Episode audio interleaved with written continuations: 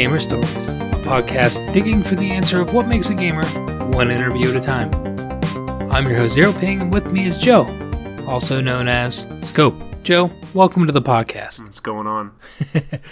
So, one new item that's been in the news recently has been uh, some closing of some of the GameStop stores. I wanted to kind of bring up a little bit of the history. And one of the reasons that I'm inviting you to this podcast is because uh, I know that you have a little bit of history with both EB Games and uh, with GameStop. What years were you kind of with them? Oh man, you had to ask me that. um, it would have been the time where GameCube and PlayStation 2 and Xbox were the forefront of the systems. Oh yeah, yeah, yeah. So that wouldn't make it easier to date it. Yeah, sixth generation of consoles. That would have been like 2000, 2001. Game Quest was still open. Game Quest. Was that a local thing? That was a local store that we had here, and it was located actually next to Toys R Us over there. Oh, I do remember that. Yeah. Do you remember what the original name of that place was? I know it was something before that. Yeah, I know you're not originally from Ohio. No, for me, it was it was just Game Quest. I don't know what they called it before. Yeah, it might have been something like that. But EB Games actually purchased Game Quest, and then Okay. that's why EB Games started becoming EB Games around here. Yeah, let's get into that history a little bit. So, GameStop basically is a it's a culmination of a bunch of different stores, which over time has kind of distilled down into one company essentially. It started in 1977 with uh, Electronics Boutique. EB Games actually was founded under the Electronics Boutique name, in which they sold calculators and watches back in the late 70s before they got into the 2600 and some of the other 8-bit consoles at the time. Then in 84 uh, another company called Babbage's uh, was incorporated. I think it was 83. Company was actually uh, started. It was named after Charles Babbage. It was started in Dallas, Texas. Became incorporated in 84 and they went public in 88 after that uh, there's a another company software etc do you remember them I remember very well. Software Etc. was my store. yeah it was for us too we had one in the uh, in the well in the shitty mall near us actually We had one in our in our mall, uh, Parkway Plaza in in San Diego, and we used to go there quite a bit actually. Yeah, I was always excited because uh, we really didn't have uh, like you guys had like Fry's and on all that stuff out there, but Well, Fry's came way later. I mean, I'm living in Ohio now, and we didn't have Fry's when I lived there. So oh okay, we had um, the Good Guys. That was a store in San Diego that we had, and oh never even heard of that. well, the Good Guys focused on high-end televisions, sound systems, home theater equipment. It's right around the time uh, DVDs were still uh, digital video discs, I believe is what they called them, and Oh, those things were yeah. sold all all over the places before DVD started becoming in the forefront. Oh VCDs. VCDs. That's it. Yeah, video CD. compact. Uh, yeah, for those that don't know, that's where a movie would be compressed and then put onto regular CDs. CDs held uh, nine times less than a uh, actual DVD. You would end up with like two to three CDs for a regular movie, and the quality would usually be just a little bit under VHS. Correct. So not not so not so hot of a product. No, but it was played on all the machines, the computers they were trying to sell. People were all about all the real high compressed video that looked like garbage. But hey, back then it looked good, right? yeah, that was the MPEG one codec. It was really, really bad. Yeah, they had I think uh, 32X and the Philips CDI and even the Sega Saturn all had decoder boards that you would plug into the actual consoles, Correct. and that would actually enable that sort of uh, playback. We used to have a store here called uh, Circuit City. Yep, we had those too. Uh, they worked off a commission and stuff, so they were they were kind of like you know you couldn't move five steps without someone hounding you a little bit, but they uh, would have kiosks set up essentially for like the CDI and for the 32X. And on one of the demo discs, I remember they had an episode of Batman the Animated Series, and they also had on the same disc a trailer for Silence of the Lambs. and I Oh, remember wow. watching those. Yeah What a combo, right? the uh, Silence of the Lambs. I remember the video CDs were playing um, what The Rock. That was like a real popular movie that they had on those things, and yeah, and they were trying to sell them. All those Circuit Cities and good guys. That that was our main places to get electronics. Uh, were those were those stores before Fry's came along and blew everyone away. But going back to the storyline here, or or the uh, history. So Software Etc. when they were originally founded, was actually in 1984, and they were owned by B. Dalton, which was a bookseller. Mm-hmm. You can think of those of like a Barnes and Noble or something of that nature. And it was a software division that was spun off from the B. Dalton company. Later in 1988, uh, there was another company that was founded called Funco Inc uh, which became Funco Land. Mm-hmm. And then EB Games themselves started expanding at that point. They expanded into Canada in 93 and in 97 they expanded to Australia. So they started kind of getting a little bit of a global reach on. And in 1994, Babbage's and Software Etc. merged. They became a company called North Star Retail Group. And from 94 to 96, that company remained basically a holding company. Uh, that's where like companies can merge and and uh, basically be sold off as an asset or or spun off into something else. But they got turned into Babbage's, etc. And I think our software, etc. that was here in the mall turned into a Babbage's, etc. for a little bit. That was actually in '96. When I moved here, I do remember the the mall still had a software, etc. in it. And oh, there, did it? And okay. there was a Funco Land in right down below in the little uh, shopping plaza down there. Yeah, I remember that. Then there was also the Game Quest that was there, and that Funco Land was the first kind I have ever seen Funco Land because Funco Land wasn't something in in California. We had a lot more software, etceteras, and Babbages than we did yeah. Funcolands. But once I went into Funcoland and realized what it was, I mean, it was very much the same kind of atmosphere and them trying to sell you things, and uh, it was a it was a good game store. Yeah, the one cool thing about Funcoland, especially that one that I remember, they still had NES games at that point in time. Yes, there was a lot more console games at, at the Funco yeah. and the uh, Babbages that I seen. Yeah, and you could pick up uh, used NES games for like 99 cents to like $2.99 for uncommon ones. so, man, times have changed. Until the internet happened and things have definitely changed, yeah. but they did have them cheap until they realized what they were selling.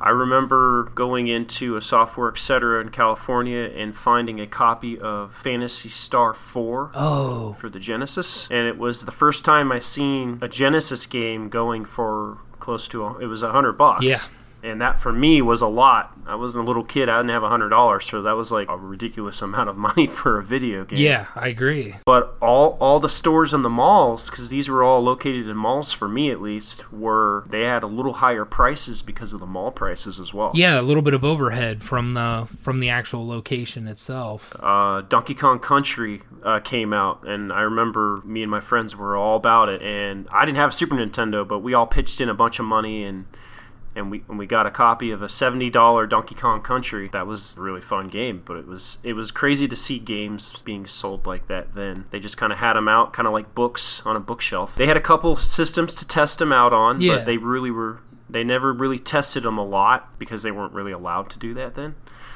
But it was cool that they would sometimes break the rules a little bit and, and actually let you test a game out before having to buy one because they were expensive back then. Yeah, I, actually, I remember we had a store called the CD Game Exchange, which later just became the Exchange, and that's where I picked up a lot of my used games at that time. I didn't have a ton of money, you know, it was kind of first job territory and I had to pitch in with a bunch of my friends. We bought a Sanyo uh, 3DO. Also, I had a friend pitch in and we both bought an Atari Jaguar. Wow. Yeah, the Jaguar was awesome. Uh, I had to get that because of Aliens versus Predator, obviously. Yeah. For those that don't know, I'm a huge Aliens fan. Both me and Joe are. So, yeah, so I had, I had to pick that up. I actually bought a Turbo Express, which was the portable version of the TurboGrafx 16. TurboGrafx 16. Yep. That thing was awesome. They didn't make many of those. and just to make collectors cry a little bit, so I bought the Turbo Express. It came with like four or five games, like TV sports hockey and a couple of other crap games. But but I did get a copy of uh, I think it was a uh, HuCard number one of uh, R Type because there was like a two HuCard thing. I seem to recall playing R Type on it and also playing uh, Bonk's Bonk's Adventure, Adventure. Yep, the first one. Yes. Yep. Not not Revenge or uh, whatever the third one was called. Uh, I ended up buying Airzonk down the road for it. Um, but anyhow, I bought the the unit, those five games, and I did get a uh, TV tuner with it, eighty Wow. bucks. So not something. Now, were those used or were they Yeah, new? oh, yeah, that was all used. That that was the thing about the exchange. Like everything was pretty much used. Genesis Right. games at the time were piling up, so they were selling those. They had like a fifty cent bin for Genesis oh, games. Oh yeah. I mean, you could pick like Vector Man and any of the Sonics just right out of the bin. They just had triplicates in particular title, and they would just chuck them in the bin.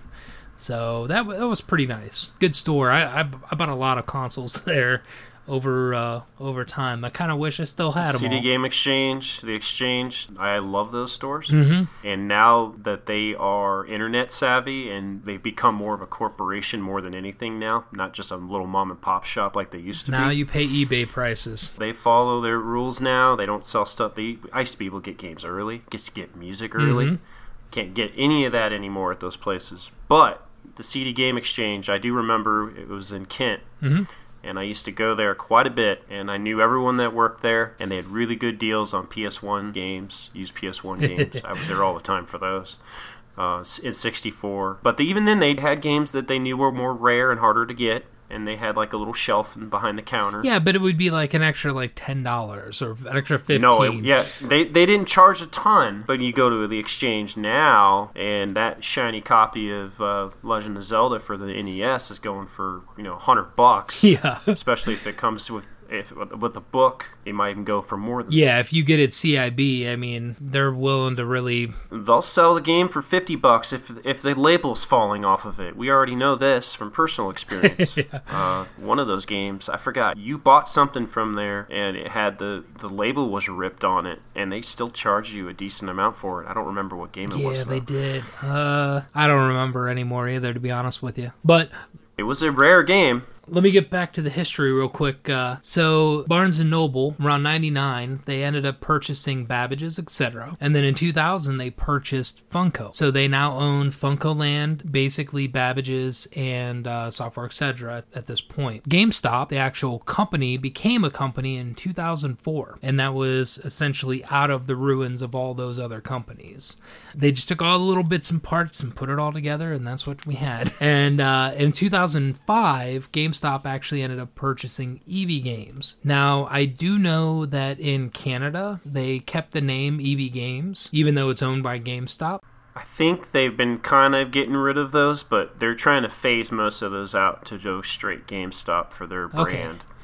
Yeah, in Europe, about a company called Games was kind of their mm-hmm. version of that kind of thing, and I do know that they've been changing those names to GameStop within the last couple of years. part of the reason why one of the reasons why GameStop went after EB Games, not just because of their their their brick and mortar stores, they had a lot of different stores for EB, so they could get a lot more GameStops in there doing that. Hmm. GameStop had a really archaic point of sale system to the point where when I worked there, it was an old DOS based system, and the math and everything, like if you did like a pre order or something, you had remaining amount of money that you have to put into something. The system wouldn't allow you to finish the sale until you put that money somewhere. It's either going to be cash back, it's going to be something, but straight old, old DOS, archaic. Every GameStop employee that I, when I'd worked there, hated it. Now, when you worked at EB Games, EB Games' point of sale system was all current, modernized. It, it had a little bit of internet connectivity in some places if they had it. It could keep track of all the customers, games before they come out, print out stuff for inventory purposes, stuff that the old archaic GameStop stuff just could not do. My understanding is those stores run fairly lean. hmm They they keep the hours down on the employees. They keep the amount of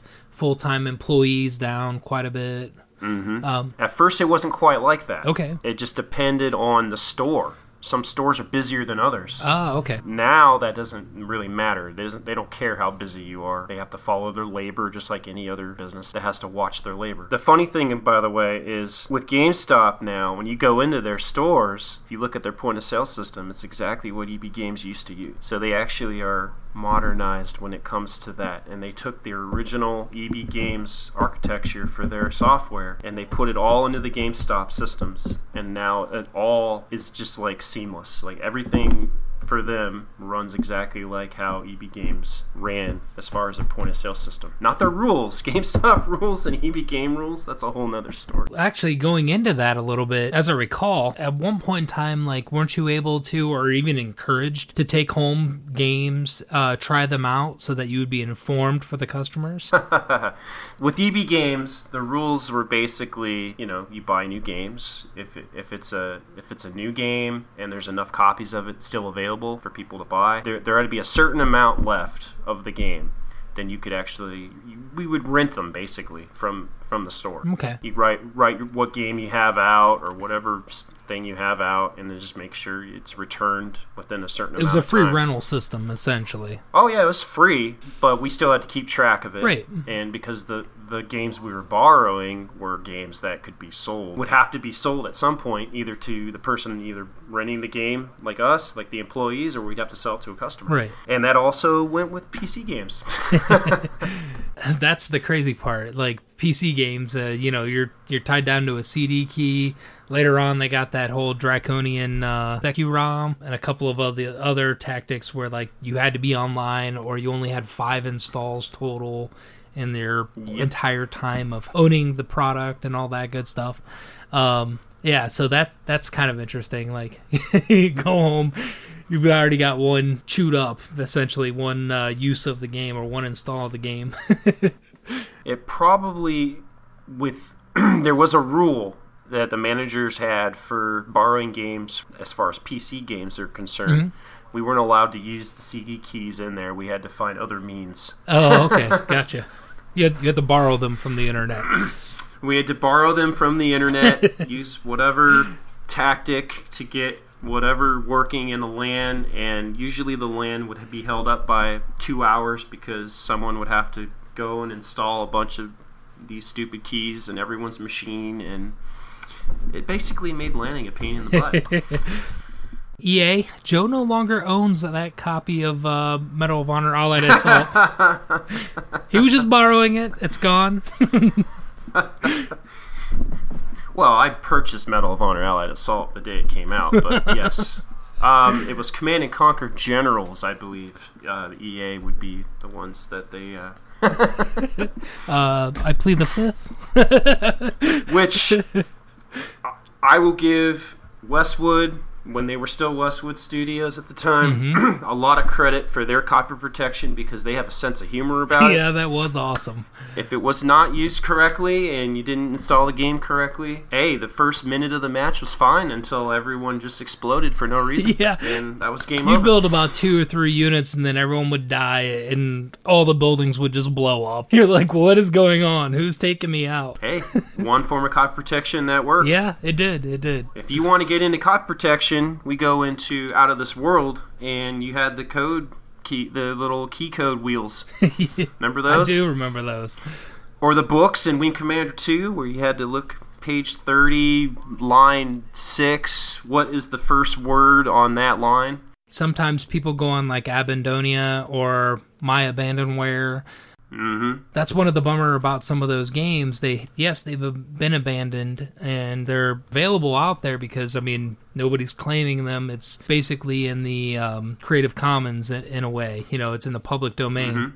But uh, you go to play the game and you're like, well, shoot, now I need to track down a manual because I have no clue how to get past this. Which you can find in our in our Wonder Web. There's enough of it out there. yeah, to- just one more extra little step. you just got to take that little extra step. And and the thing with the Banadonia, that's a whole nother that's a whole nother ball of wax that you're opening up there. Yeah, I know. Anyhow, let's go back to uh, you know GameStop. It's a great thing as far as you know. It's a good source of gaming and geek culture stuff. You know what I mean? It's it's uh it's a it is a boutique store for us and our interests. With them closing some stores down, what what do you think about that? Like, what is what are your thoughts? Are are you happy? Are you sad? I'm not surprised. I mean, look at the malls. Look at the malls around here. I mean, we've got. I used to go to Chapel Hill Mall all the time, and then now they just recently closed. I mean, they they closed the GameStop last or two years ago. I think it is Yeah. now, and everything started closing, and it's because the internet. Everyone goes on Amazon. Everyone goes on whatever simple website they need to order their stuff. They don't have to leave their house. They can stay wherever they they can do it on their cell phones. Right. You want that Blu-ray? Bam! You go to BestBuy.com, order it. You got it. You go to Amazon, you order whatever you need. It's there. You actually have to drive your happy butts to the store if you want to actually go to them. yep. and people are starting to get lazy, man. It is. It is. It's just what it is. Yeah. I think I really I think a lot of the issues with GameStop closing is the online retail. They're, they got a lot of competition, Yeah. but you also have GameStop.com. And what's interesting about GameStop.com is actually not run by the people that work in the stores. Like it's a totally separate entity from the actual brick and mortar stores It's just like they're corporate, right? it's basically all corporate um, and they don't work the same way as the stores as the stores actually do. The deals are different. I know lately i think they've been doing i know i don't think they do price matching. Maybe depends on the manager. They don't like doing that because the, the way the websites are different the deals are different and what's in a store than what's in on the website. But a lot of people don't like that either. They want them to be either the same or something because it's like what Yeah. when you tell when you tell a mother of a, a little kid that wants to buy some game and that game is one price on their website but different in their store but then they won't match the price they're not happy about it Yeah. and they'll take their business elsewhere I could definitely understand that. Well, and let's look at their general business model. You know, they they'll sell a game, just the base game itself, no season pass, everything else. We're looking at typically around six, $60 retail, right? right Then they usually want to sell you, upsell you on the season pass or the collector's edition, or they'll, uh, you know, always ask you if you want to protect your investment for, you know, two to three dollars or whatever it is. Then you could come back a day later or a week later, and they're offering you half that amount ish correct and then they turn around and they'll usually sell that game back at about five dollars under retail. You know that sixty dollars is now a fifty-five dollar game because it's used. Unless you have their card, Correct. then you usually get a small percentage off of that, right? yeah you get the uh, it's 10% Okay, off of uh, depending on what you're you know how much stuff you're buying right. the card actually is a good value if you're buying more stuff at once Yeah. um, it usually pays usually pays for the tax to be honest with you Yeah, it's but there's also deals. One thing about GameStop that I that I've always liked is the employees that work there, and a lot of the managers are, are pretty good about you know helping out the customer. see, and I think that's something that we're kind of missing, to be honest. And there's also you you have the seven day thing where I think if you buy a game, if you don't like the game for any reason, you can bring it back, and they'll actually exchange it out for another one. Is that still a thing? Yeah, they're still doing that. I, I think it's still a thing because they don't want to. They're, they're trying to keep their business afloat. I mean, it's it's a smart decision, but some people can take advantage of it. Mhm. I'm sure people try, but most of the people that work there are pretty savvy and they're and, and they know that you've already done it. They keep track of all this stuff. Everything's tracked now. So See, and that that's the thing. Like I've been to GameStop. I've been going to GameStop for as long as there's been GameStops, right? right, And in all that time, like I have never really met an employee at GameStop I didn't like, except for one store. There was this one guy that was kind of just abrasive, but literally, like I mean, they've they've always been like really good employees that are willing to give you help, that are willing to talk to you, and and I think that speaks a lot of the people that they hire not not necessarily how they treat those people eh, but but the people that they hire. I mean gamers are just passionate people. They they like what they do and they're more than willing to like step up and be like oh my gosh I, there's this game series called mother and i hope they do something with it or you know what i mean? They're always willing to give you that kind of like fringe advice on things. And Right. and i that's something that we're gonna miss out if we if we do continue just buying all the online deals, you know, like picking up a brand new game on Amazon for forty seven ninety nine because you got a Mm-hmm. because you're a Prime member. I mean that's that's hard to compete with when you're a brick and mortar store and you have employees. You know, And Right, Amazon's got a warehouse full of robots. I mean, that's that's literally what's Hey, going on. You get that. You get that game could be sent to you from a drone. You never know. yeah, Depending on where you are. yeah, exactly. and that's the thing. Like you, you do literally like get it delivered the day of uh, if you're a Prime member. So you're not missing out on anything. In fact, you don't even have to drive to the store, right? So there's Right. that. But it, it, you know, GameStop's not without sin themselves. Like they've done, they've No. done some crazy stuff. Um, I only grabbed a couple of examples here of just kind of some of the the controversial topics that they've done in the past. You know, back in 2005 when they purchased EB Games, they they ended up eliminating about 800 jobs at that point. But I mean, that's kind of expected of any sort of buyout when when a company purchases another company or even when they merge they're going to have uh, resources that are that are kind of the same, but it's still kind of a bummer to see that happen. You know, I'm sure there's a lot of EB Games employees at the time that weren't super happy about losing their job. In 2012, the GameStop corporate decided that uh, they needed more space in their stores, and they started throwing away old game cases, especially for games that that were cartridges, uh, and they didn't have to worry about protecting them as much. So a lot of the DS games at the time lost out. That was cries from all around the world from every single collector. collectors, man. Yes. so You threw away that case? Yeah. How dare you? I was actually kind of pissed myself because at, at the time I, I was actually collecting DS games and Hmm. I was pretty upset to see that happen. They usually really will only keep games cases if they're in good condition, if they have the manual especially, and depending on what the game is. Like if it's a bunch of copies of Madden for the DS, I don't really think, you know, they're going to throw those cases away. The issue really with them throwing the cases away it's also a lot of employees actually that I knew weren't happy about that either because because they're collectors themselves Right, right. and the pro- when you look at these stores, there's not a whole lot of room, and especially now with them buying um, ThinkGeek, mm-hmm. now they've got just a bunch of stuff in there. You go in there, it looks like a toy store now. I mean, they got more toys and they do games some in some of the places, but these stores aren't big enough to hold as much stuff as they as they would like to actually have. They do keep cases for games that are like a like a game that a collector would have. Maybe at the time they may not have, but I believe now. I mean, I go in there. There's Zelda cases, and they keep they keep that kind of stuff. Mario, you're gonna have your Mario carts and and all that kind of stuff. Yeah, that makes sense. It's it's still just kind of a bummer. Oh, it's definitely a bummer because people. I mean, pff, I know people that went behind into the into the trash can and actually pulled old cases out. Yep. People dumpster dive GameStop a lot. You get posters and all sorts of things that way. Well, and one other sort of thing that they did back in 2013, they had the whole Xenoblade Chronicles controversy for the Wii. We talked about it briefly, and, and you said you hadn't heard about it, so um, let me just get a quick description of what happened here. So, GameStop had actually negotiated an exclusive distribution in North America, meaning that essentially they decided supply. They were able to kind of trim that supply back and drum up an artificial demand for this game.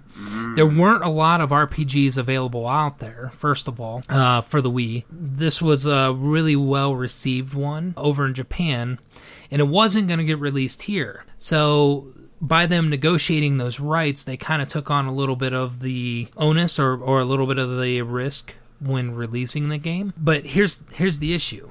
So they only released a, a small amount of those copies.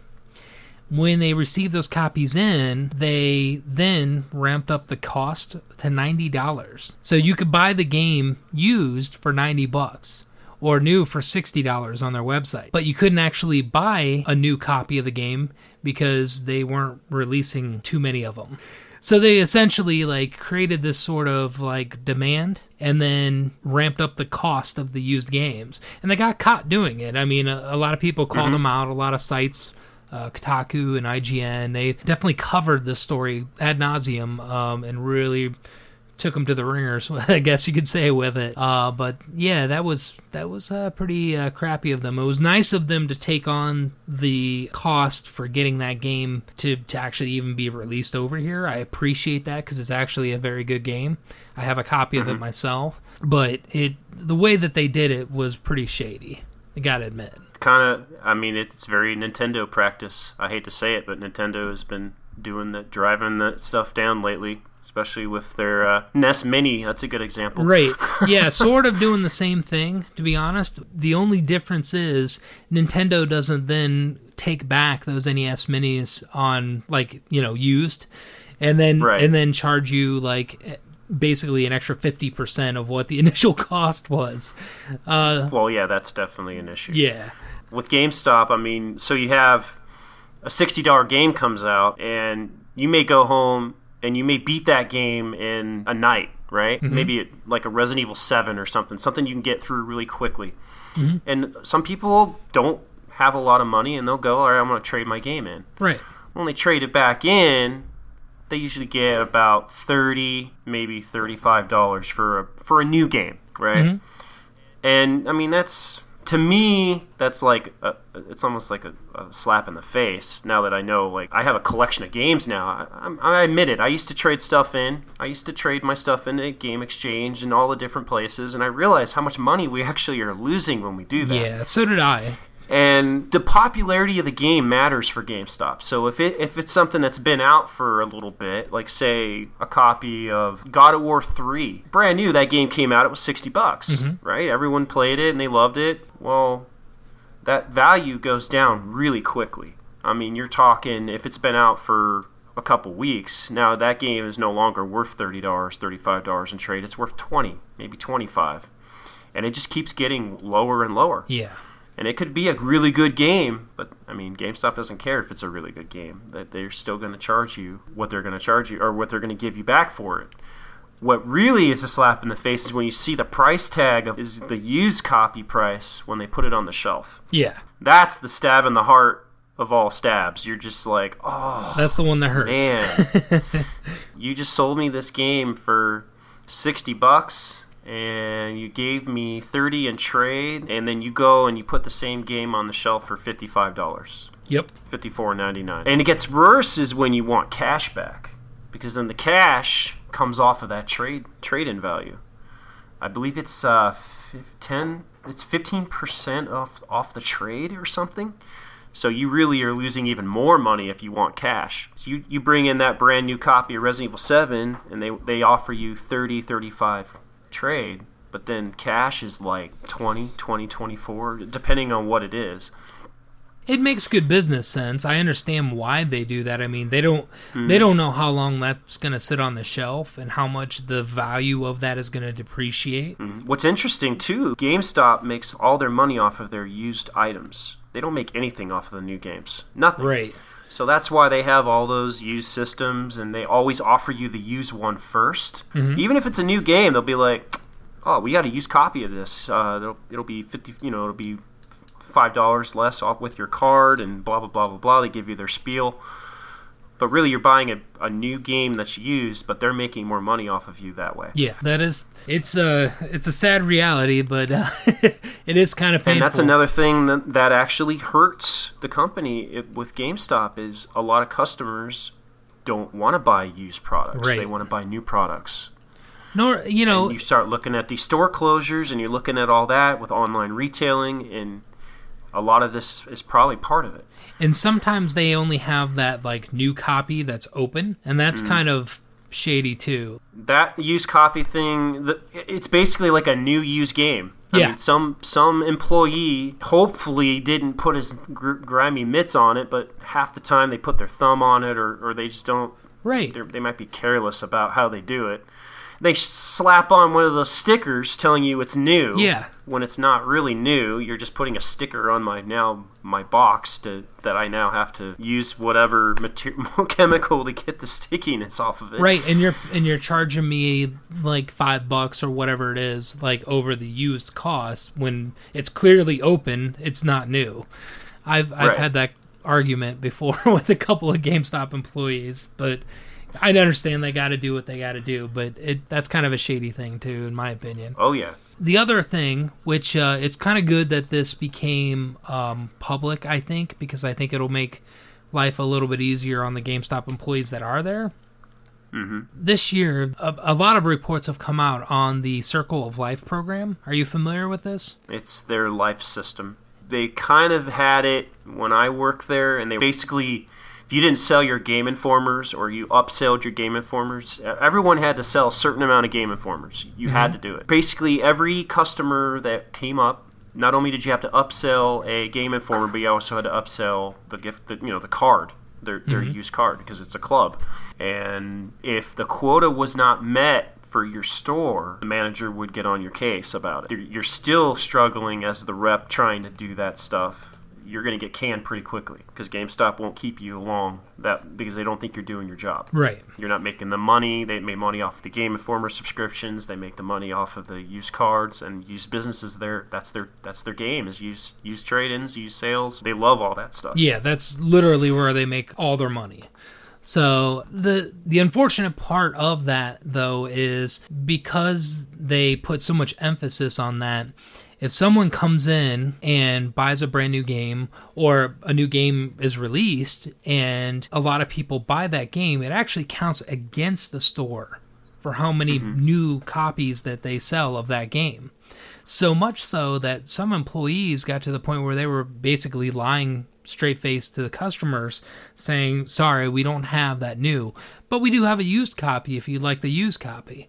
When they definitely had brand new copies sitting in the back. And then I'm sure they lost some sales because of that. Mm-hmm. And possibly a little bit of goodwill with customers, you know, like, Oh, every time I go to this GameStop, I can never get the new game but I'll go to Walmart right behind it and they have it. You know what I mean? Why is that? Right. You're a game company. Why why why do you not have games?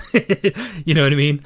Um, So I I really hope that they de-emphasize those items or at least find a different way to incentivize their employees uh, without without being so stressful or being so harmful to them. There's there's got to be a better way of handling that. And again, um, luckily, you know, you know the Jim Sterlings and the and the Kotaku's and uh, the Polygons of the world have uh, done a really good job of of bringing all this information up and bringing it into the public eye and and um, really covering this topic.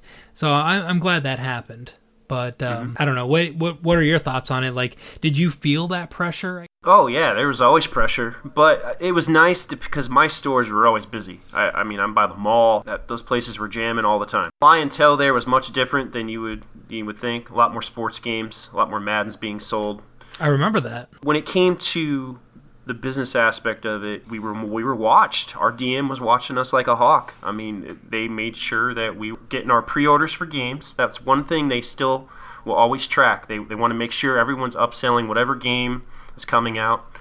Um, game informers are still huge and, and uh, harked upon. And every time we go to GameStop now, especially by you know by our work, we've got people that we know that work there. And every single time I buy something, they want me to take a survey. But that survey, I think, is another way for them to do the circle of life thing without getting it all people you know losing their jobs because they're they're not doing hard enough work.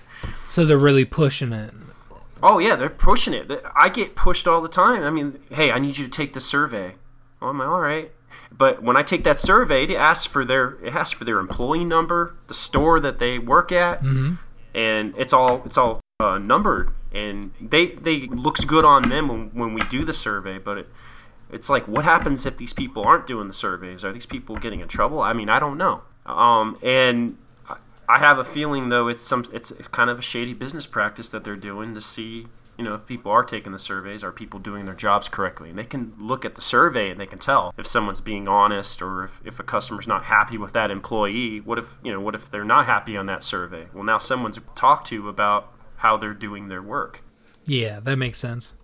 You didn't offer the two dollar game protection thing in case it gets scratched or you know the little warranty thing because i know they track that warranty thing and i never buy it but people do Yeah, I never buy that myself. it's just a bunch of frivolous stuff it's like It might make sense to someone who who's concerned about, you know, keeping their game pristine or whatever, or someone Right. who you know doesn't put the disc back in the. Well, I mean, do you remember the days when they uh, they would actually resurface the disc for you for like five bucks? You I do remember that. basically buff out your disc to the point where there was no disc left. Like the I- disc doctor. I do remember that. the disc doctor put some like rubbing alcohol or whatever weird chemical on your disc, and then you'd buff it out, and it would like put this awful film on the back of it, and just it'd make your disc look worse than it than it should. yeah, it would work, but didn't look so it great. It would work sometimes. It did not work all the time. yeah, It didn't buff out every single. I mean, depending on how bad the scratch was, it gouges. There's nothing it could do with the gouge. exactly. There's a difference between scratches and gouges. So.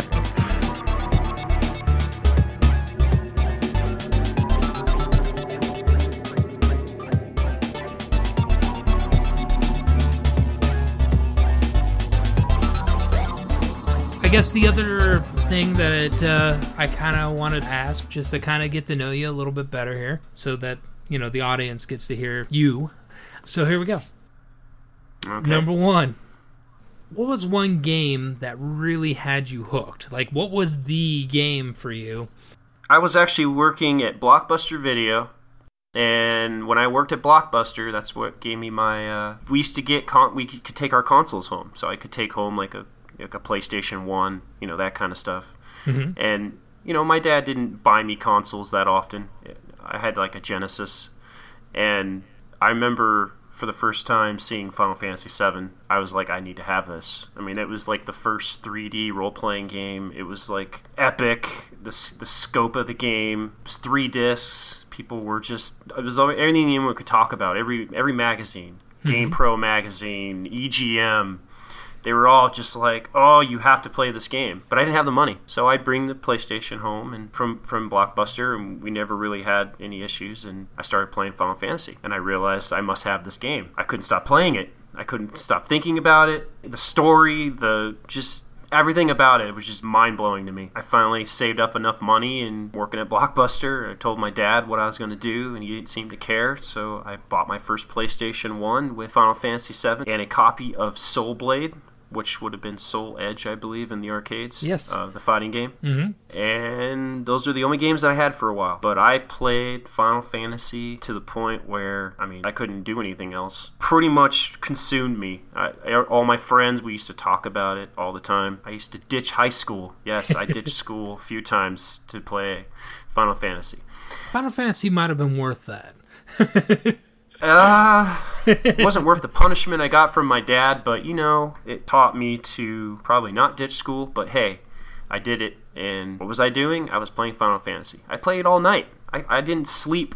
I remember I didn't sleep for almost like entire week playing it. So there you go. There's the game that hooked me. That's a good answer. What was the first game that you beat on your own? First game I beat on my own would have been Super Mario 2 on the NES. Nice. Good game. It was very hard. I died many times. I many continues. I did really well in Super Mario 2 until the the ice worlds, Mm-hmm. and just the final level in that game was just annoying. And you got to remember, Super Mario 2 was more of a Doki Doki Panic style game, so it wasn't Right. like your traditional Mario that we were used to. Yes. because you actually had to like pick people up. There was like a dream world, and things were just different. Mm-hmm. The potions were really cool. You're trying to figure out like where to use them, where the warp zone areas were. But yeah, Super Mario 2 would have been my first game. My I have to bring this up because my dad, who never really was a huge gamer, Mhm. he bought me Contra, and him and I we had a Nintendo Power subscription, of course, and I had I had the code for the 30 lives. And yes, my dad actually sat with me, and it's the only game my dad ever beat with me was Contra. Nice. So that's something that I have to as a shout out because even he was having fun. Now he plays games, believe it or not. That's awesome. Another question here. What is your favorite thing about geek culture? About geek culture. hmm Could be about games. It could be about movies. I think what's cool about geek culture is it could be like old tabletop games. You could be a geek. You got your your nerdiness when it comes to playing video games in general, or you've got mm-hmm. card RPG game, you know, card games like Magic. There's a culture there. I went to Sheets the other day, the one right behind me. There were dudes at a table, and I knew what they were doing, and they were playing Magic. I mean, I went over there, and I even started talking to them, and we were just rapping about stuff. There's a culture there when you have people that they can you can all relate to something, and it it keeps you you know it kept me out of trouble. I played Magic growing up, and it kept me out of trouble. I wasn't out doing stupid stuff that little kids like to do. I was always at someone's house being a nerd, playing either a video game, playing Dungeons and Dragons, playing Magic the Gathering. And the culture there is so unique because people are either talking about that that campaign and that's all they talk about. Some guys may be talking about the video game that they're playing, or the T-shirt that he's wearing might be an actual video game shirt that was like, oh my god, he got it from Software Etc. Because Software Etc. used to sell gamey T-shirts, hmm but they were like forty dollars if you wanted one. And then you, you got guys that are strictly, you know, they play Magic and that's all they play. But you learn things from everyone. Like I learned a lot of things about when I played Dungeons and Dragons, stuff I never, you know, would think about that I would use. Like I had my my, my DM was a physics teacher, so my physics teacher would throw in math. He would throw in math into a campaign just to do just to be a pain in the butt.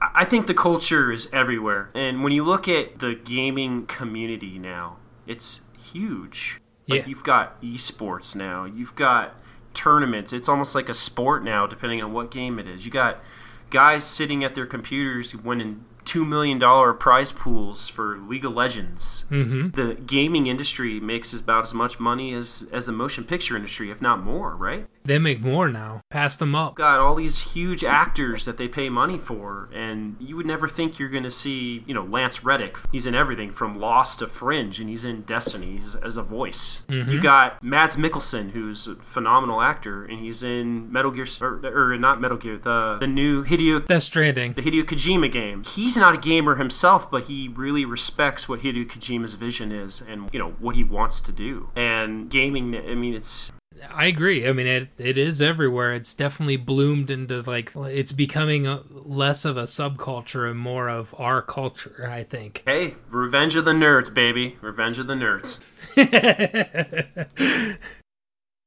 what is your favorite game? One game of all time. That's a hard one. I know.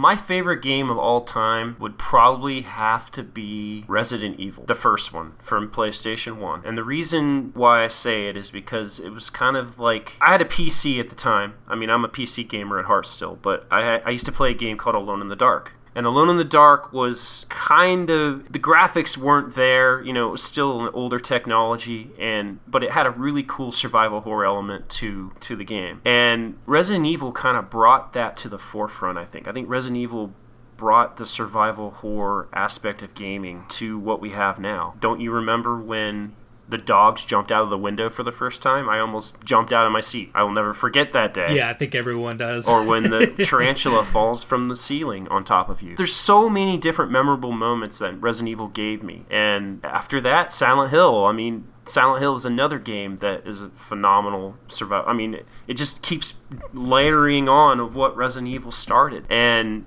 it's, Yeah. it plays a more psychological role. I think that's what I like more about it. I think I think it is the psychological uh, aspect of the whole thing. You know what I mean? Like the fact that it it messes with you a little bit, not on the level of. Um, Eternal Darkness, it's more of a, a slow burn where it kind of brings you into the world and all that. Eternal Darkness stuff. even adds But- even more to the element that Silicon Knights, what they did with that game. Eternal Darkness blew my mind for the first time playing it because it it made me remember what I liked about Resident Evil 1, Silent Hill, like those games. It made me realize like, whoa. And the way it played with your mind with the psychological aspects of it, like the game just ending for no reason and there's credits going backwards or or turning up the volume on your TV and we're looking for the remote. you should have like the top five favorite games because there's so many games that I could name that are so memorable to me. I think that's the the difficult of giving you only one. I guess the last question, I do know that you're a console gamer and you're also a PC gamer. So it's going to be kind of a mixed question, a little bit, or more of an inclusive question, I guess I should say. I'd like to know what's your favorite console of all time, and you can include the PC as an option. My favorite console of all time would have to be the PlayStation 1 because it's what basically introduced me so many games mm-hmm. for the PlayStation 1 that I could just bring memories of, of. I mean, Final Fantasy was a huge part of my life. But yeah, I definitely say the PlayStation as far as my console. I mean, I love my computer, don't get me wrong, but consoles, PlayStation 1 all the way. Not a bad answer. All right. Thank you very much for uh, being on the podcast. Uh, this is the inaugural uh, episode one of Gamer Stories. Thank you for having me. Thank you all for stopping by. Look for more to come. This has been Gamer Stories.